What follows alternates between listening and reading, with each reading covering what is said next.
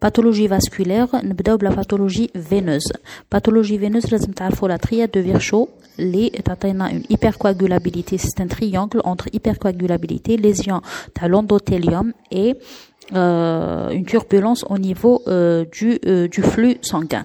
هذو يعطوني une thrombose ou là un thrombus.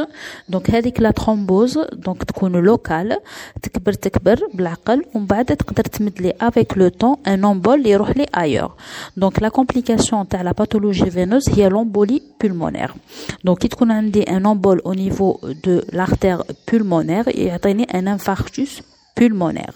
Donc حنايا نهضروا beaucoup plus على les membres inférieurs parce que هما le facteur de risque هما اللي يمدوا لنا après euh, un risque de d'embolie pulmonaire.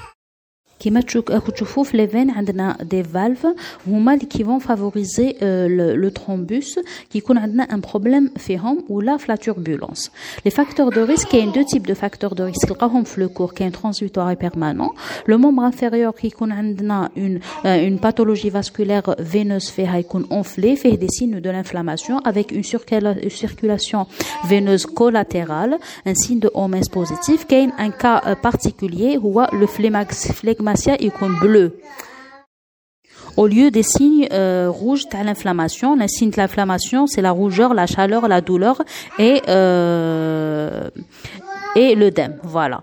Donc, les examens complémentaires, les dédimères, les positifs, on déroule directement une, une échographie Doppler des membres inférieurs au niveau veineux, l'étiologie donc, et on doit la traiter pour éviter quoi? Éviter l'embolie pulmonaire. Donc, toujours devant une embolie pulmonaire, il faut faire le diagnostic étiologique.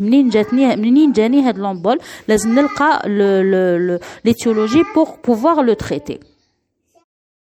Par contre, la pathologie artérielle, c'est autre chose. C'est l'athérosclérose. C'est des facteurs de risque euh, de, euh, de, de dyslipidémie. Donc, il est une apparition d'une plaque d'athérome. Mais je un thrombus. La plaque d'athérome qui va se former au niveau des artères. Avec le temps, donc, des euh, pathologies artérielles ailleurs, qui m'a les artères coronaires, le syndrome coronarien aigu, l'AVC au niveau du cerveau au niveau du rein. Et au niveau périphérique, c'est les membres inférieurs. Donc, euh, pour le diagnostic, c'est la coronarographie concernant le syndrome coronarien aigu. Donc, on peut même faire le traitement. Les facteurs de risque aussi, le cours, les facteurs de risque transitoires et permanents.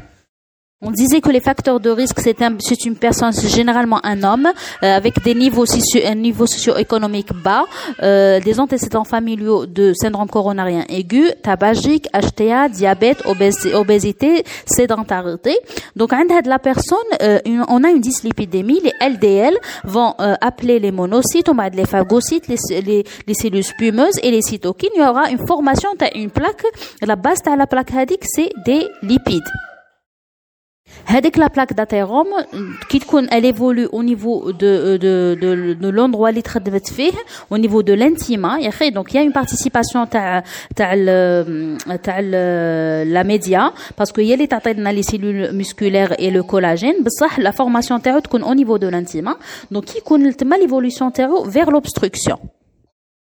et si le thrombus هادو يصرى له une rupture donc هذاك هذيك la plaque d'athérome lorsqu'elle se rend تعطينا un thrombus qui va migrer ailleurs ويعطينا هذوك les complications اللي قلنا عليهم soit c'est au niveau coronaire ou là le cerveau ou là le rein ou là au niveau périphérique pour le membre inférieur voilà je vous remercie